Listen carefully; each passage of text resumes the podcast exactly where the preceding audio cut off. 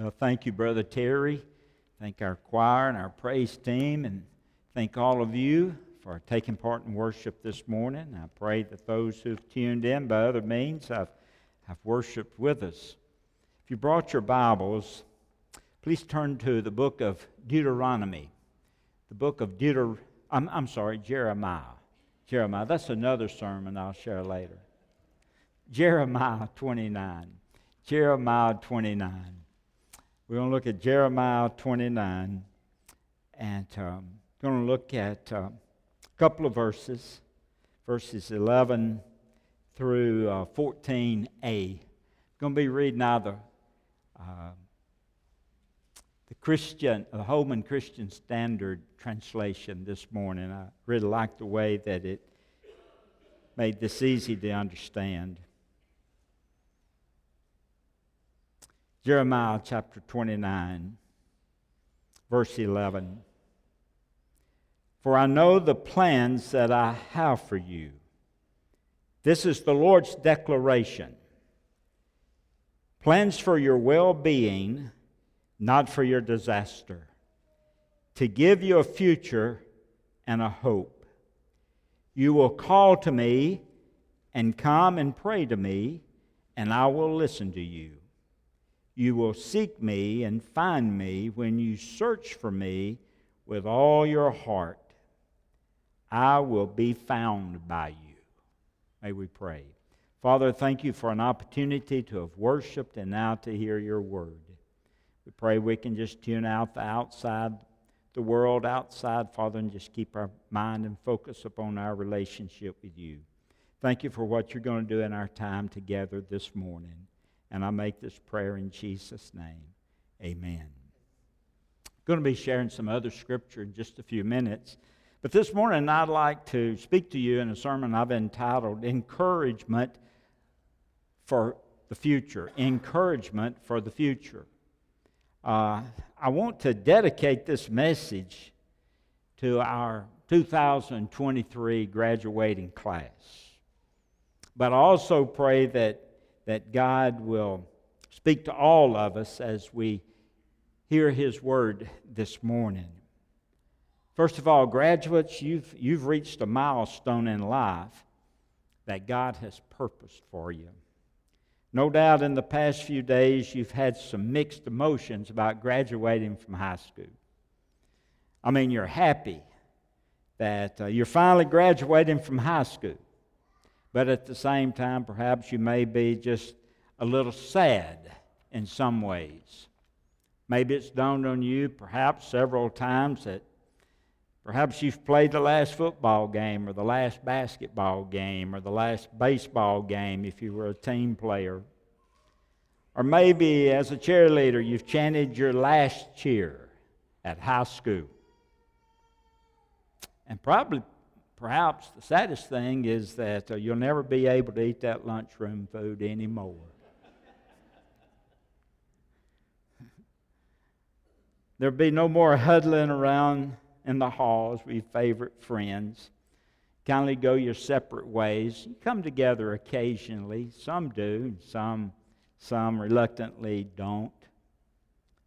And so this is uh, this is a, an interesting time in your life. It's a happy time, but it's also a sad time. But in some ways, it can be a frightening time. It can be a scary time because you begin to think, well, what do I do now? What's going to happen now? What does the future look like for me? I mean, which way am I, which way am I headed? Which way am I supposed to go? I know what I think I want to do. I'm not for sure for th- about that. I know what I've been told I need to do. I really don't know the direction to go. And so the object of this message this morning in just a simple sentence is, how can I find encouragement? How can I find comfort for the future? And I want us to look at the context of Jeremiah chapter twenty-nine, eleven through fourteen a. Kindly understand what Jeremiah is sharing in God's Word. Jeremiah spoke these words to the Jews had been, who had been living under the domination of the Egyptians and Bible, the Babylonian Empire for several years. And these Jews, they were uncertain about their future. They really didn't know how everything was going to pan out. And this verse was Jeremiah's message that was inspired by God and the guidance of God to tell the people that God's response is not an immediate answer. Rather, God just has a plan to prosper His people amid hardships and amid uncertainties in their life. And so today, as a believer, if you're going through some tough times, if you're going through a challenging time, if you're going through a sorrowful time, you just need to grab hold of these verses. I challenge you just to uh, jot these verses down, underline them in your Bible. In fact, when you go out in the foyer, the Bible I placed out there has this passage of Scriptures, Jeremiah twenty-nine, eleven through fourteen a, highlighted in yellow. It's one that I go back to from time to time, and perhaps you'll want to do the same thing. And if you haven't done so already, when you get home, I suggest that we just all go and highlight these verses in our Bible. So the question this morning is, how can I find encouragement, or how can I find comfort for the future? It's a real simple outline. If you're taking notes, number one, there is something I need to know, and that is God has a plan for me. You need to know that. God has a plan for you. You realize that, that God created you with a purpose, for a purpose, with a plan. Everything that's created is created with a purpose, for a purpose. That seat you're sitting in had a purpose, and this microphone has a purpose, and this watch has a purpose. Everything has a purpose that's created, or it would never have been created. Everything created for a purpose, even you. And so you have a purpose in life. Nothing's created without purpose. Everything has a purpose. So regardless if if it's happy, if you're happy or sad or glad or sorrowful or uncertain about tomorrow, if you're just going through some tough times right now, God still has a plan for you. Don't ever forget that. The Lord never forgets His own. If you're a child of God today, you belong to the Lord. The Bible says, Jesus put it this way, if any man receives Him, God's, His Word says, to anyone who receives Him, to them He gives the power to become the sons of God, the children of God, even to them that believe on His name. And so God still has a plan for you. The Lord never forgets you. And so the Jews, they were going through this tough time. And, and how would you like to be, I got thinking about, how would you like to be slaves to your enemies? Think of your enemy, enemies. Would you like to be a slave to them? And so from time to time, no doubt, these, these slaves, these Jewish slaves, from time to time, they would hear those words of Jeremiah. I have a plan for you. I have a plan for you. The declaration from God, I have a plan for you. I have a plan for you. And you say, well, Brother Sammy, what's God's plan for me? Three things. First of all, He plans for your well-being. That's what the Scripture says. He wants the best for you.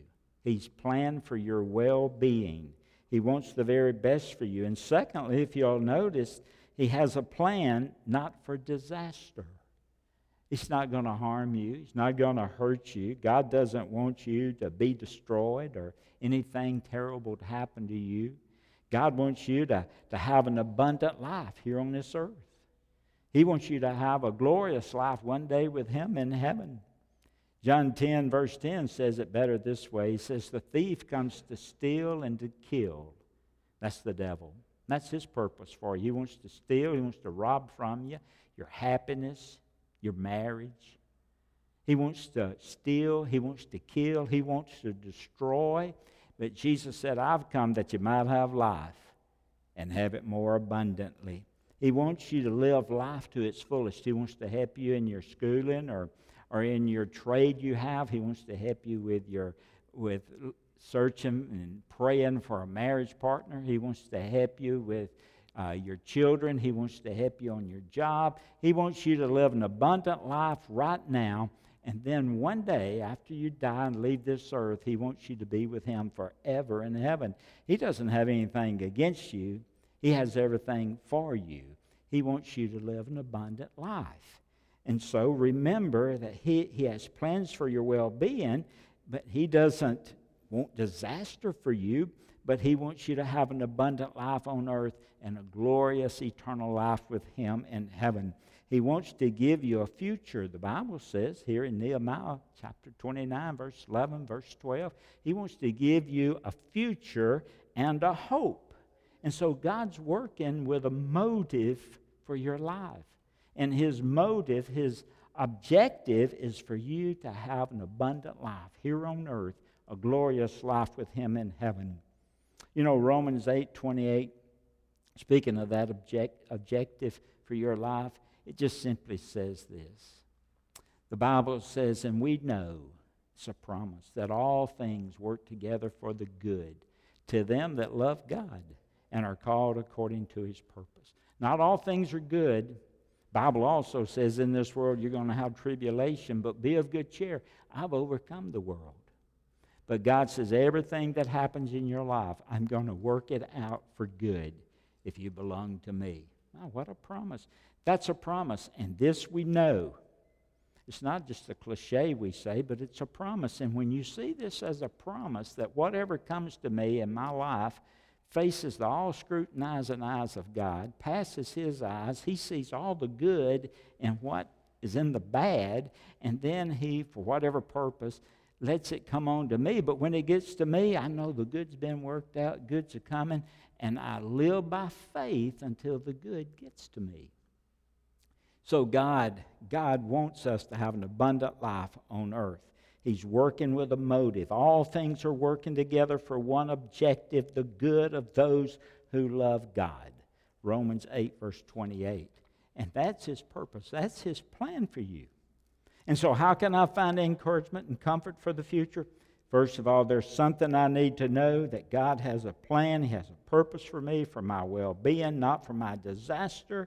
And God's motive is always for my good.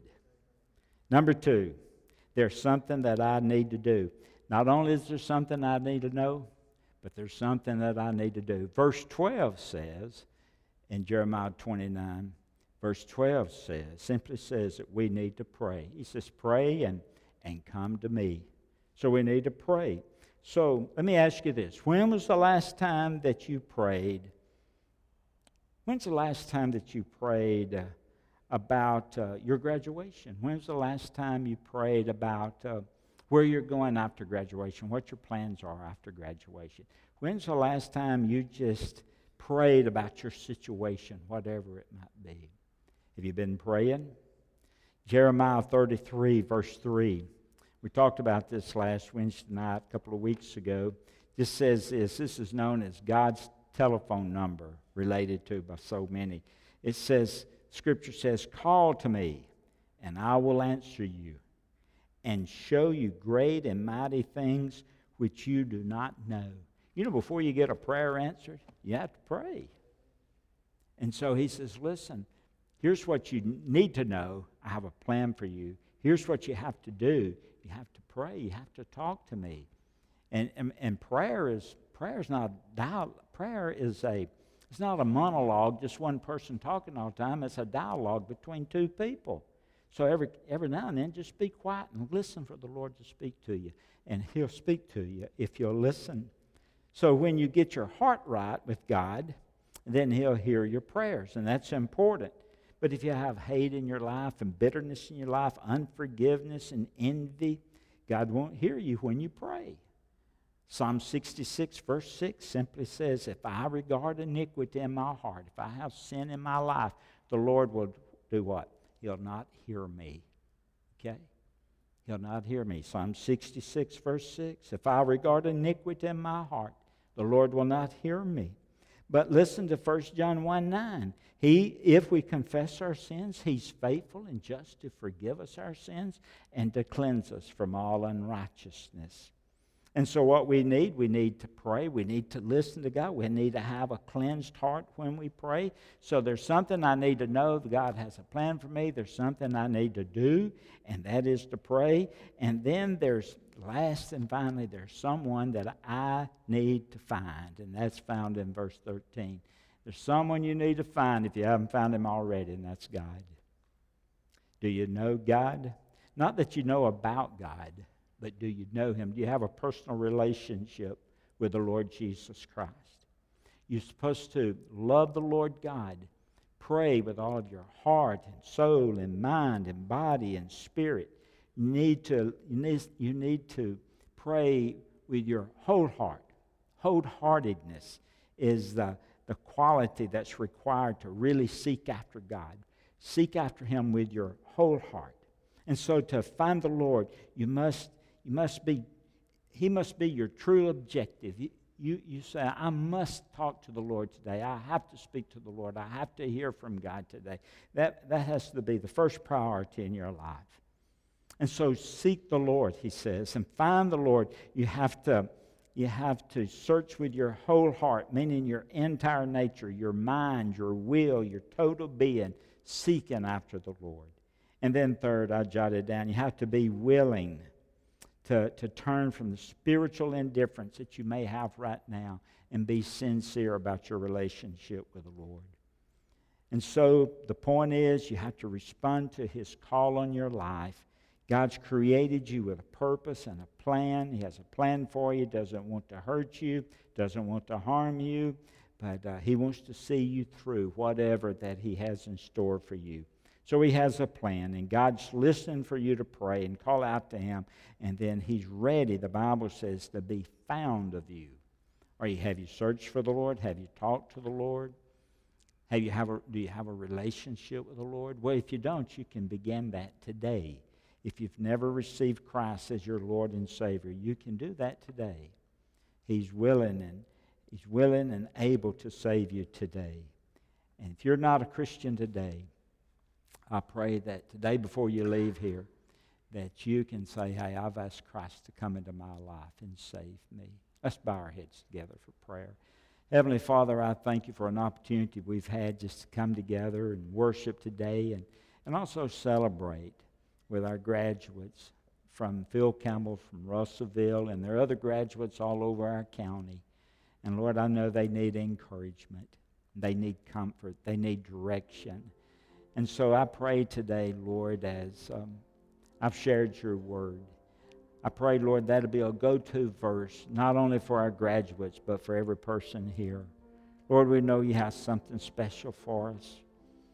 And we thank you, Lord, we're just, we're just not uh, wandering around uh, on this old earth without any guidance. But those who have put their faith and trust in you, we have a destination that we're headed for. And so, but until then, Lord, you're going to lead us in the direction that we need to go here. And so we pray, Lord, today that uh, we'll realize that you do have a plan for us. Help us to pray and help us to seek you wholeheartedly in our life. I pray for each person here this morning. Thank you for what you're going to do in our time together during this invitation hymn. And I make this prayer in Jesus' name. Amen.